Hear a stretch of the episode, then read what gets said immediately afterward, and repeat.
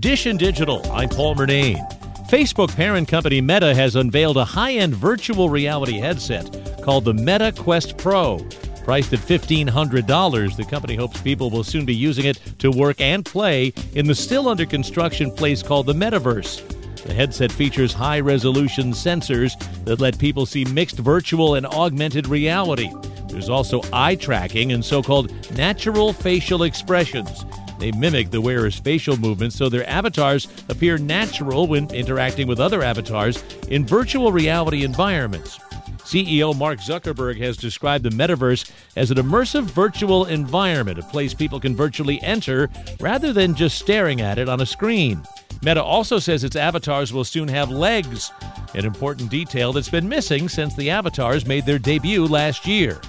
Dish and Digital, I'm Paul Murnane. And there's more at WCBS880.com slash Digital.